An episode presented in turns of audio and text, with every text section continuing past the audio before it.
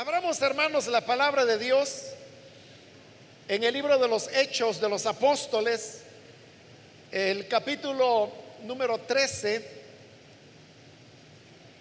Ahí vamos a leer la palabra de Dios en esta oportunidad.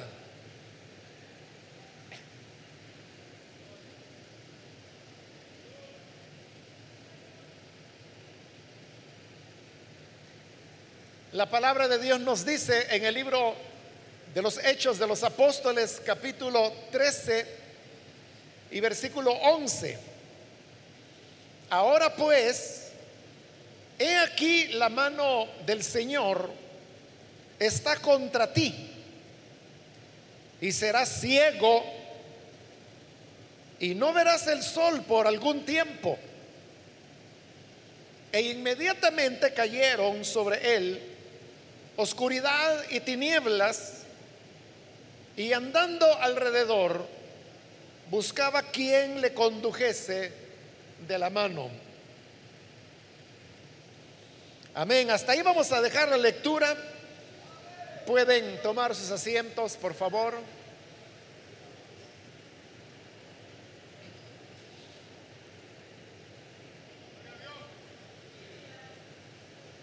Hermanos, hemos leído en esta ocasión, en este capítulo 13 de los Hechos, donde se nos narra el inicio de lo que nosotros llamamos o conocemos como el primer viaje misionero de Pablo. Esta misión comenzó en la isla de Chipre, en donde los apóstoles Pablo y Bernabé la cruzaron de un extremo a otro llevando el mensaje del Evangelio. Cuando llegaron al otro extremo, sucede que allí había, o más bien allí estaba la residencia del procónsul de la isla, el cual pues había sido nombrado por los romanos. Él se llamaba Sergio Paulo y era eh, el representante de la autoridad romana sobre esa isla. De alguna forma, el mensaje del Evangelio había ido cobrando cierta notoriedad, porque llegó el momento cuando el procónsul tenía interés en conocer el mensaje que Pablo y Bernabé predicaban. Y esto nos habla de cómo la evangelización de los apóstoles había avanzado de tal manera que había generado eh, cierta conmoción social, digamos, que hizo que la noticia llegara hasta oídos del procónsul. Entonces les manda a llamar porque él quería escuchar qué era este anuncio que Pablo y Bernabé llevaban. Pero sucede que el procónsul Sergio Pablo tenía dentro de sus asesores a, a, un hombre que era un judío también y que él tenía un rol como de asesor espiritual del procónsul. Esta era una época cuando había muchas supersticiones, muchas eh, debilidades en el conocimiento humano, y por eso es que los mismos gobernantes eh, echaban mano de personas que supuestamente tenían algún tipo de conexión con el mundo espiritual o con Dios o los dioses y que de esa manera podían asesorarles no solamente desde el punto de vista humano, sino desde esa supuesta sabiduría o conexión que estas personas tenían con los seres invisibles. Ahora, esto, hermanos, que ocurría allí, eh, no es algo, hermanos, que uno piense que son cosas de hace dos mil años, porque aún hoy en día, eh, de vez en cuando, hermanos, por informes de prensa que se publican, uno se entera que hay eh, gobernantes, a veces presidentes, primeros ministros, que acuden a este tipo de personas, ya sea que les hacen llamar o que van a buscarles. Y que lo que andan buscando es precisamente tener algún tipo de, orientación de carácter espiritual, pero entendiendo por espiritual no algo que venga de parte del el Dios verdadero, sino que eh, el papel que jugaba este judío que se llamaba Bar Jesús y que era el que, bueno, ahí la Biblia dice que él era un mago y un hechicero. Y desde esas expresiones que más que todo pues eran cuestiones de supersticiones, de hechizos y cosas así, pretendían orientar a los gobernantes en cuanto a las decisiones a tomar.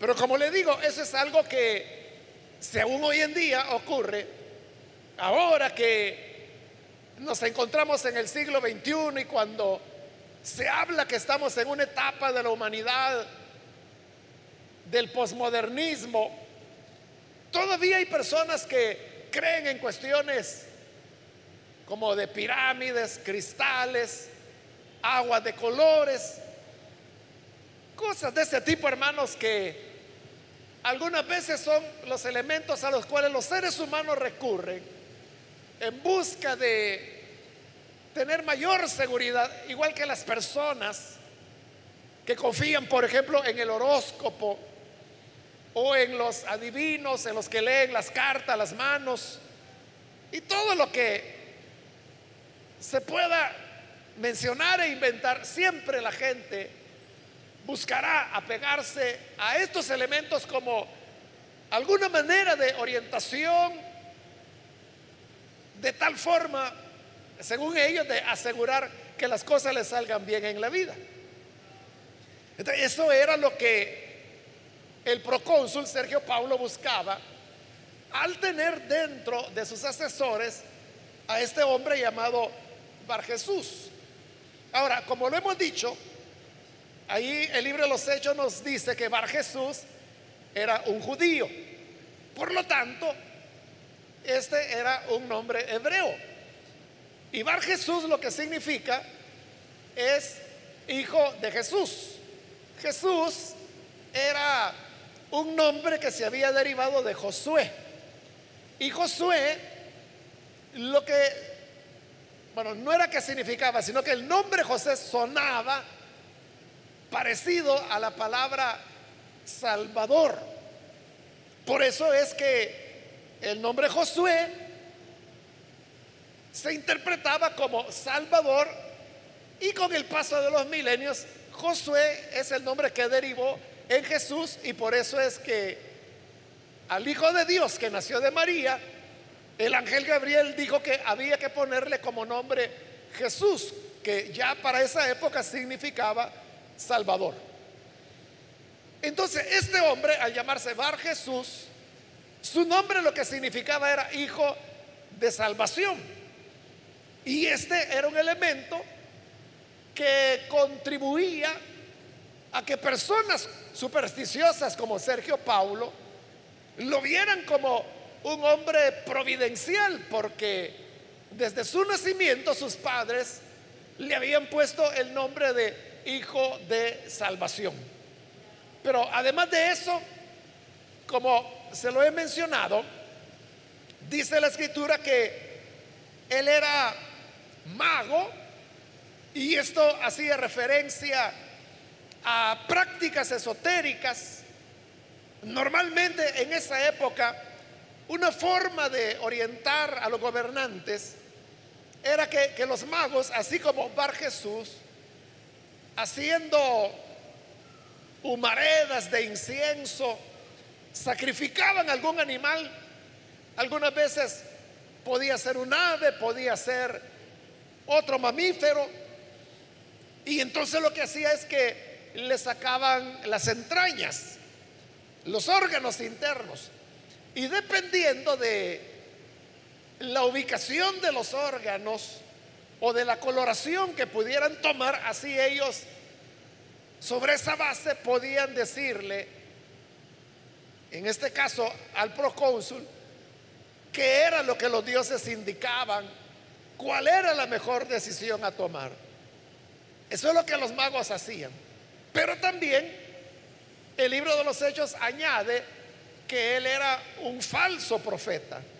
Es decir, que Bar Jesús no solamente actuaba en su calidad de, mago, con lo cual recurría a las hierbas, a las vísceras animales, a las supersticiones, sino que en su otra calidad de profeta, aunque falso, él era alguien que pretendía hablar a nombre de Dios.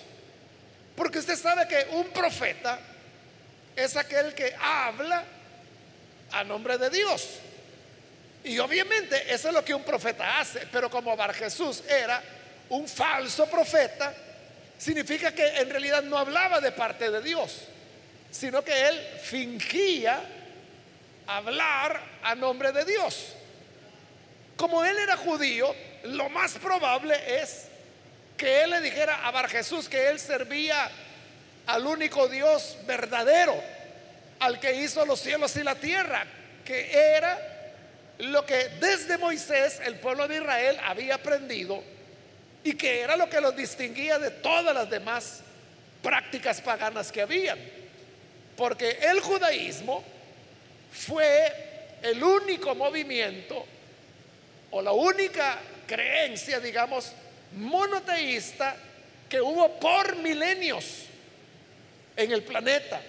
Todos los demás eran politeístas, es decir, que creían en muchos dioses, en muchos ídolos, pero los judíos eran los únicos monoteístas y lo fueron por más de 4.500 años, casi 5.000 años, hasta que surgió el cristianismo, que es la, la otra fe que también es monoteísta. Porque nosotros los cristianos también creemos que solamente hay un único Dios verdadero. Siglos después del cristianismo surgió también el Islam, que es la tercera religión monoteísta. Y después de estas tres, todavía, hermanos, todavía, todas las demás confesiones, todas las demás religiones que hay en el planeta, que son miles, todas son politeístas. Entonces, esto le daba a Bar Jesús como un valor agregado delante de el procónsul Sergio Paulo, porque él veía entonces que Bar Jesús era un tipo extraño en el sentido que aunque era profeta, él no sabía que era falso, pero lo veía como profeta, era extrañamente alguien que creía en un único Dios, que solo había un único Dios, y no como los romanos que pensaban que había un Dios del cielo, un Dios de la tierra, un Dios de los mares, un Dios de los volcanes, un Dios del vino, incluso había un Dios para, para los sustos, es decir, cuando la gente se asustaba. Había un Dios que recibía el nombre de pan. Y de pan es de donde viene nuestra palabra en español pánico. ¿Qué es pánico? Es cuando un grupo de personas se asustan. Algo las asustó, una explosión, un peligro real o imaginario. Y entonces la gente entra en pánico. Entonces pánico viene de pan, que es o era el nombre del Dios de los que se asustaban y que a veces podía ser ganado, ovejas, los que se asustaban por la aparición de un lobo, por ejemplo, o podían ser seres humanos. Ellos creían así en muchos dioses, pero Bar Jesús creía en un solo Dios. Todos estos elementos él los utilizaba para mantener engañado al, procónsul Sergio Paulo. Y claro, esto le traía beneficios a él. Los beneficios eran que estaba en la corte, gozaba de los privilegios de ser un asesor del procónsul, tenía asegurada su comida, vivía en un ambiente de influencia política, estaba cerca del poder. Él era un consejero del poderoso de Chipre, que era precisamente el procónsul Sergio Paulo. Era alguien que podía incidir en las decisiones de la persona más importante de la isla. Por eso es que cuando el procónsul tiene interés en oír el Evangelio y manda a llamar a Pablo y Bernabé, ellos comienzan a presentarles el mensaje del Evangelio. Pablo y Bernabé también eran judíos. Ellos también reconocían que solamente había un único Dios verdadero. Y que ese único Dios que había creado los cielos y la tierra había enviado a su Hijo, Jesús, el cual había sido muerto, pero había resucitado. Y esa resurrección era la manera como el Padre daba fe de que verdaderamente Él era el Salvador, el Redentor.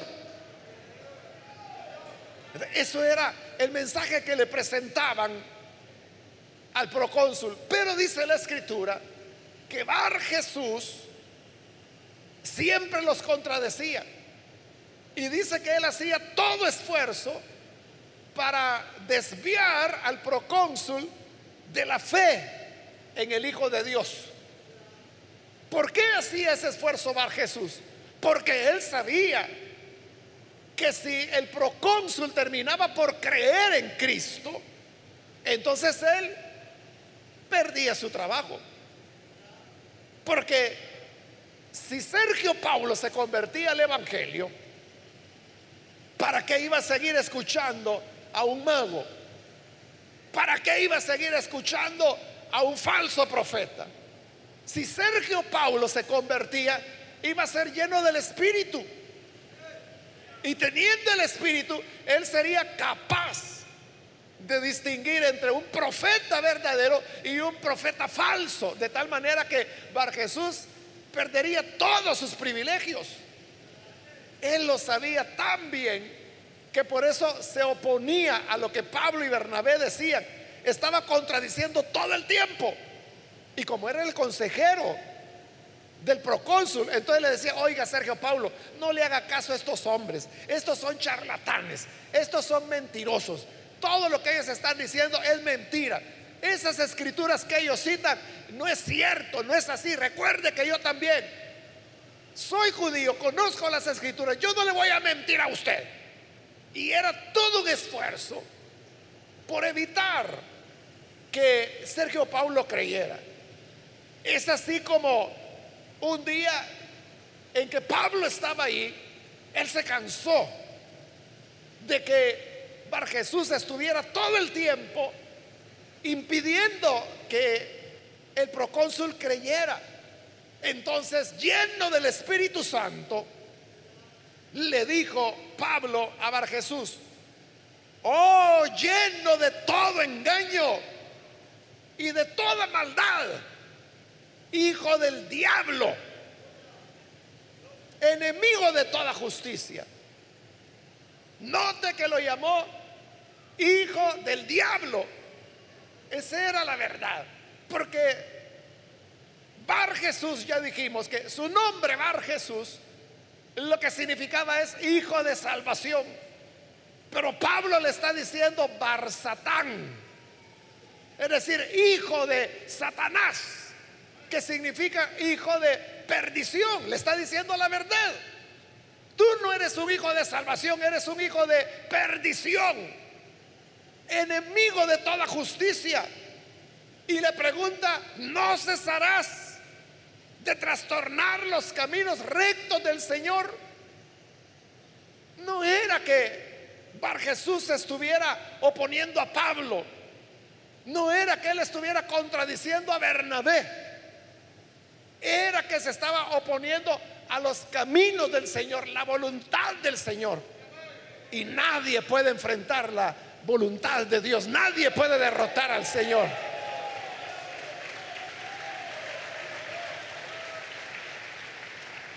Pablo sabía que Bar Jesús no cesaría de trastornar los caminos rectos del Señor. Por lo tanto, él vio la necesidad de tomar una medida más fuerte.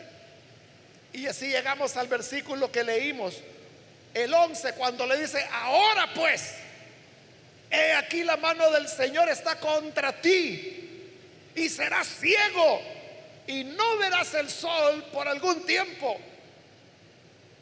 Esa fue la palabra de autoridad que Pablo dijo contra Bar Jesús. ¿Y cuál fue el resultado? Leímos que dice, e inmediatamente cayeron sobre él oscuridad y tinieblas y andando alrededor buscaba quien le condujese de la mano. Es decir, él quedó ciego en el momento. La oscuridad vino sobre sus ojos, ya no pudo ver. Y entonces, asustado por lo que estaba ocurriendo, él pidió que lo ayudaran, que lo tomaran de la mano para sacarlo de ahí, porque él no podía ver. Como todo esto ocurrió delante del procónsul, cuando él vio el poder del Evangelio, cuando él vio que aquel que era su consejero, Bar Jesús, ahora estaba ciego. Era obvio que el mensaje que Pablo traía era un mensaje más poderoso que todos los hígados y los intestinos que Bar Jesús pudiera usar para predecir el futuro o para orientar en decisiones. Entonces el efecto, dice, es que el procónsul creyó a la palabra de Dios.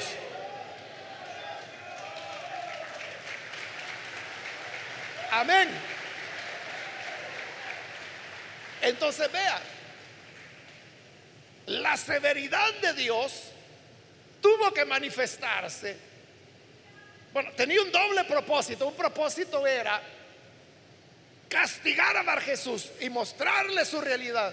Y su realidad es de que era ciego. Y por el otro lado, mover a la fe a Sergio Paulo, cuyos ojos fueron abiertos para entender la verdad del Evangelio y creer a ella. Pero quiero que note algo en las palabras que Pablo le dijo a Bar Jesús.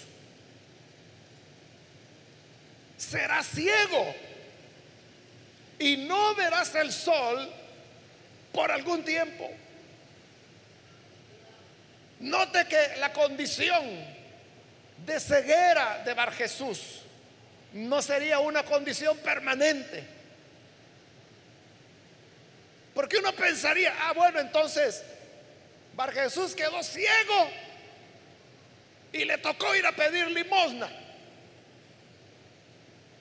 Por todas las mentiras, por la forma en que se había opuesto a los caminos rectos del Señor. pero no fue así. Es verdad que él quedó ciego, como ya lo vimos. Pero Pablo lo que le dijo es, no verás el sol por algún tiempo. Es decir, que eso era algo temporal. ¿Cuánto duró? Pues no lo sabemos, la Biblia no lo dice. Pudo haber sido, no sé, un par de horas o un par de días o un par de semanas o un par de meses. No lo sabemos.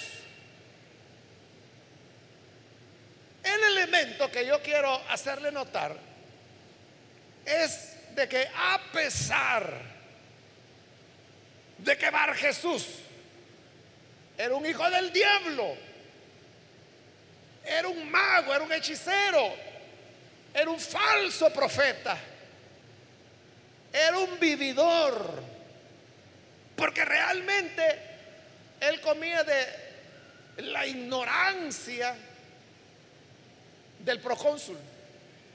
Eso le aseguraba la comida y la comida de las autoridades. Comía bien. Y a pesar de que él era un opositor a los caminos rectos del Señor, aún así, aún así, todavía Dios mostraba misericordia hacia él. Misericordia en qué sentido? En que no lo dejó ciego del todo y para siempre. Cosa que nada le costaba a Dios hacerlo. Pero Pablo le dijo, no podrás ver la luz del sol por un tiempo. Pero eso significa que después de ese tiempo la volvería a ver. Él recuperaría la vista. Él volvería a ver el sol, volvería a tener total normalidad. Pero usted qué cree que pasó con Bar Jesús después de esa experiencia? Después de haber estado ciego. Y después de que la vista le volvió, ¿usted cree que le quedaron ganas de seguir siendo mago, embaucador, falso profeta? No sabemos si terminó también él creyendo el Evangelio, no lo sabemos, porque no lo dice la Biblia. Puede ser que sí, puede ser que no. Pero en todo caso, el principio es que aún con todo eso, Dios le estaba dando una oportunidad de misericordia. Por eso es que bien lo dice el profeta Jeremías, cuando en su libro Lamentaciones, hablando del juicio de Dios, Jeremías dice, Dios no desecha para siempre. No desecha para siempre. Nosotros, hermanos, los seres humanos, somos los que cerramos la puerta y la cerramos para siempre. Quizá porque alguna persona no nos agradó lo que hizo, nos dañó, nos traicionó. No sé en qué, qué condición pudiera darse, pero el hecho es que los seres humanos decimos, ah, no, esa persona ya perdió conmigo. Tal vez podemos saludar a la persona, ¿qué tal? ¿Cómo está? Buenos días pero que uno volverá a hacer con esa persona como fue antes, es algo que no solo cerramos la puerta, sino que le pusimos llave. Y esa llave la arrojamos lejos donde ni nosotros la podemos encontrar, para que no se pueda abrir de nuevo. Ese es el ser humano, el que desecha para siempre. Pero Jeremías en lamentaciones decía, Dios no desecha para siempre. Y recuerde que las lamentaciones se escribieron precisamente para lamentar la destrucción que había venido por los caldeos y la siguiente cautividad que eso supuso de lamentaciones habla de la destrucción de la ciudad, la destrucción del templo. Habla de cómo los nobles, los jóvenes que antes tenían todo el futuro por su vida, hoy son esclavos. Se los han llevado prisioneros. Y en medio de esas palabras, en esa destrucción, cuando Jerusalén ha sido incendiada, cuando el templo fue destruido, Jeremías todavía dice, Dios no desecha para siempre. Y efectivamente es al mismo Jeremías a quien Dios habría de hablarle y habría de decirle, mira, dile a Israel que la cautividad durará 70 años. Era largo el periodo, 70 años. Es decir, que la generación que se fue cautiva, ellos nunca volvieron. Ellos murieron en Babilonia.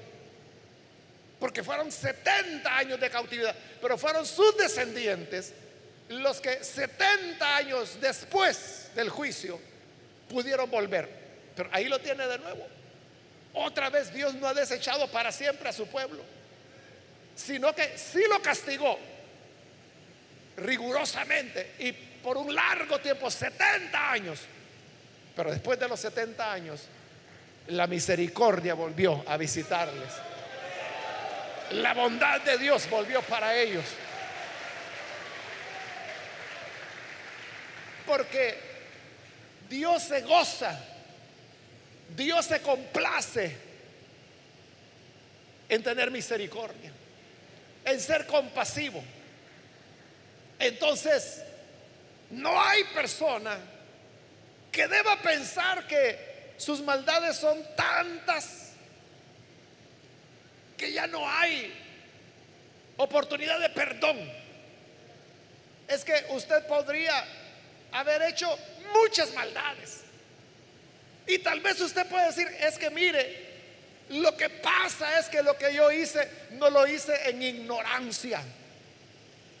Yo sabía porque tenía conocimiento de la palabra que eso no debía hacerlo, pero lo hice. Yo tenía plena conciencia de que estaba pecando contra Dios. Por eso no tengo perdón. Pero aunque tus pecados fueran negros, como dice la escritura, aunque tus pecados fueran rojos, todavía hay misericordia de parte de Dios.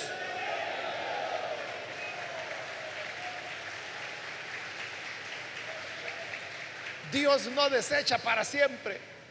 Él no condena a las personas a oscuridad eterna. Por eso es que Pablo le dijo, no verás la luz del sol por un tiempo. Es que por eso alguien, un hermano hace años dijo, gracias a Dios que nosotros no somos Dios. Porque si nosotros fuéramos Dios, hermanos, haríamos masacres. Y le aseguro que a este Bar Jesús no solo lo hubiéramos dejado ciego, mínimo lo hubiéramos dejado ciego para siempre. Ese es el mínimo, pero lo más probable es que lo hubiéramos matado, le hubiéramos mandado, hermanos, las nueve plagas de Egipto hubiera sido nada.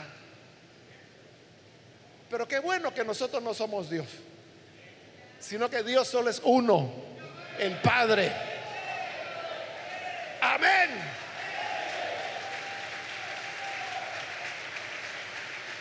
Y este es un Dios de misericordia.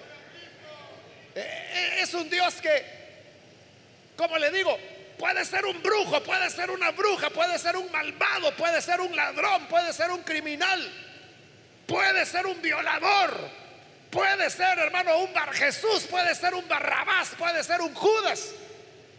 Pero si estos se arrepienten y aprovechan la misericordia de Dios, siempre hay gracia, siempre hay oportunidad de perdón.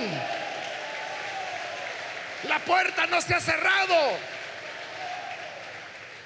Todavía el Señor te invita para que puedas venir y encuentres perdón, gracia, misericordia. Dios no desecha para siempre. Puede ser de que tú has hecho cosas pero perversas, quizás mataste a puntapiés a una ancianita y eso no te lo perdonas ni tú mismo. Pero ya, por muchos años has cargado con ese dolor. Por mucho tiempo has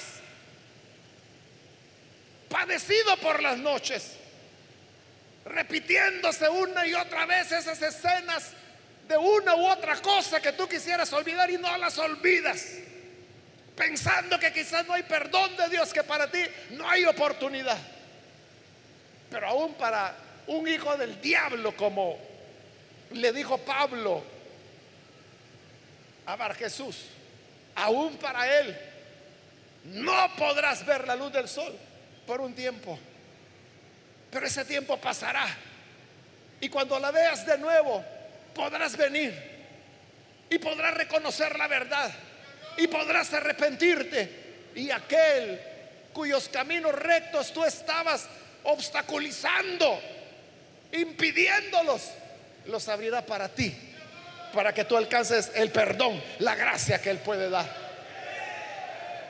Si hubo perdón, o al menos la puerta, la oportunidad estaba para que Bar Jesús cambiara su camino, enmendara lo malo, ¿cómo no va a tener misericordia de ti? ¿Cómo no habrá oportunidad para ti? Si hay misericordia de Dios.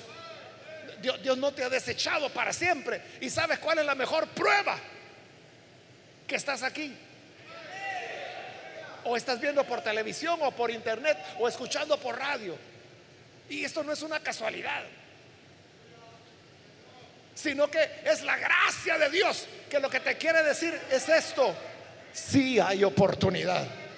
Si hay puerta abierta para ti. Dios no te ha desechado para siempre, por un tiempo. Has sido presa de tu culpabilidad, de tu ansiedad.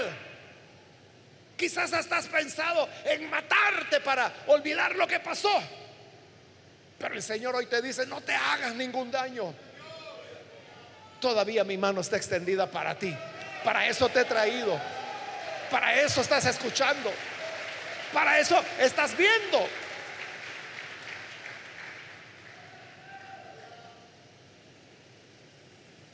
Es de aprovechar el momento de Dios y ese momento es ahora.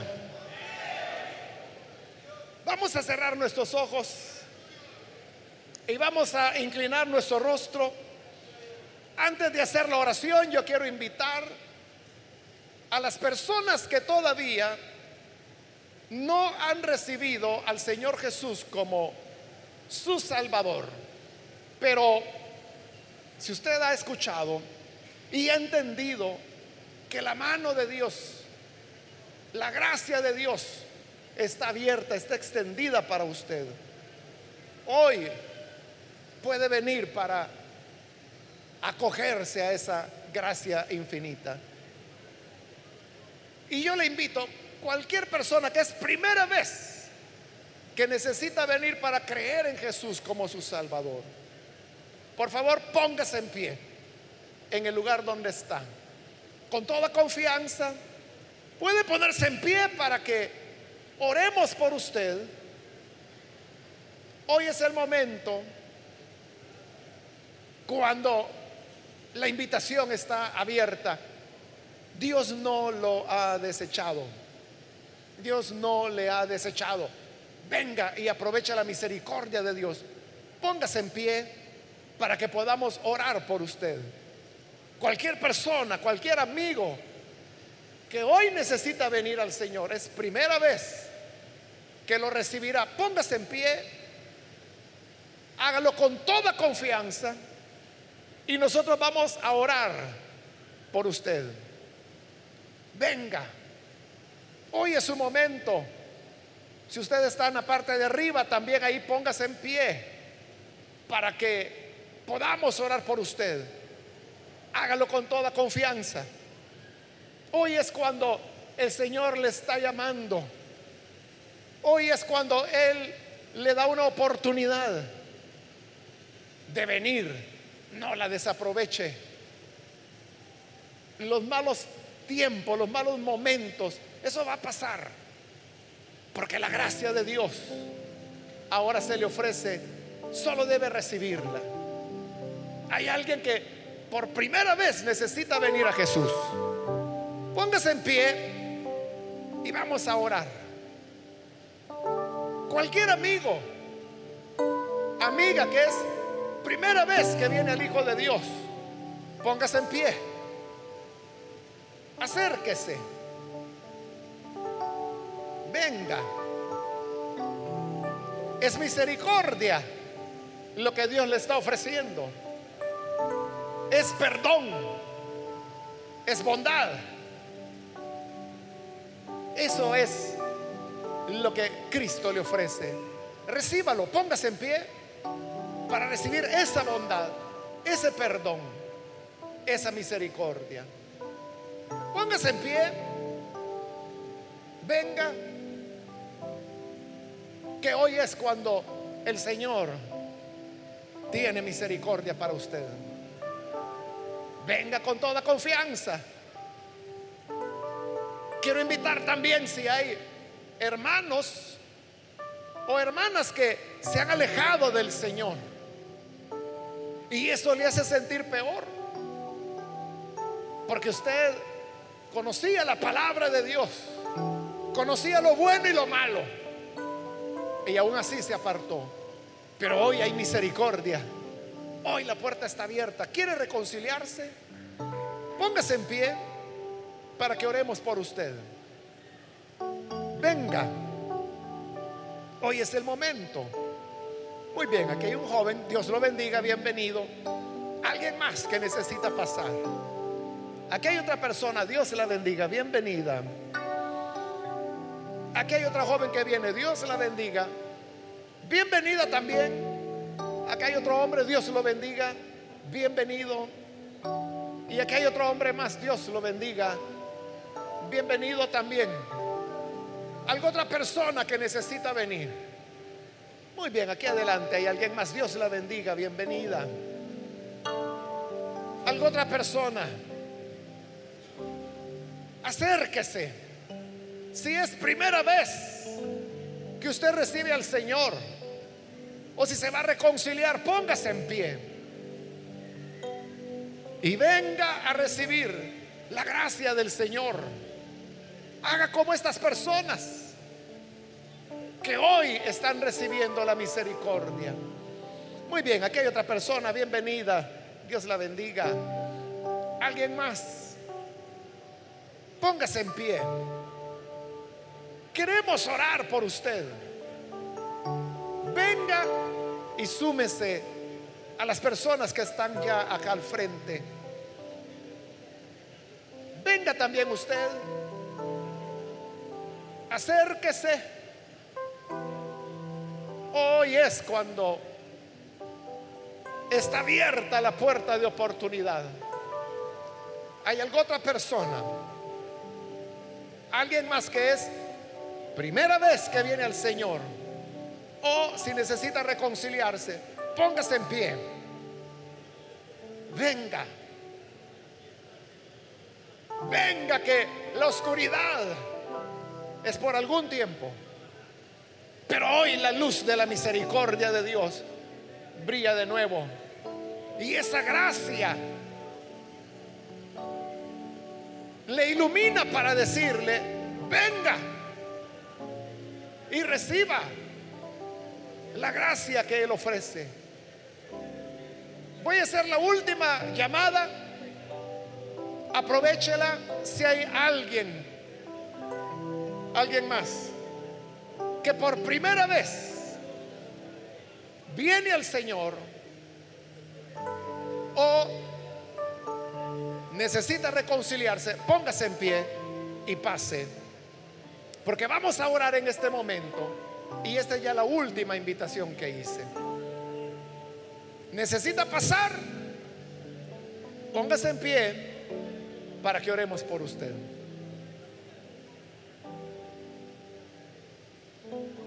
A usted que nos ve por televisión, por internet o escucha por radio, le invito para que se una con las personas que están aquí al frente, ore con nosotros y reciba esa gracia perseverante de Dios.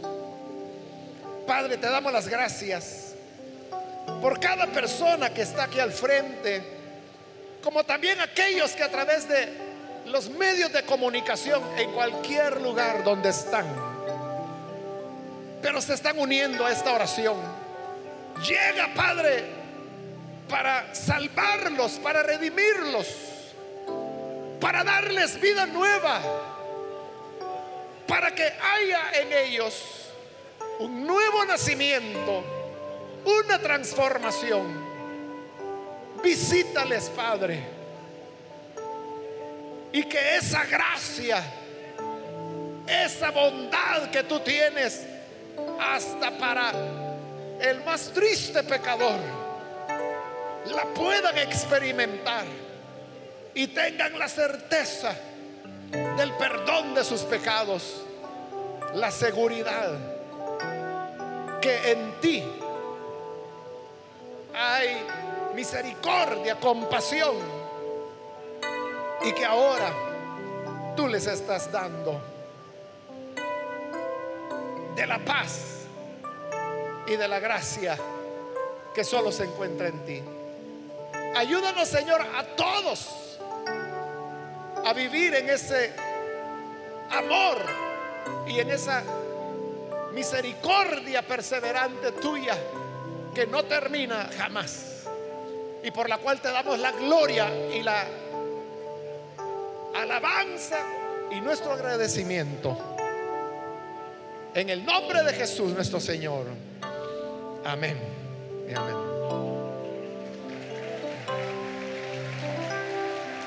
Amén.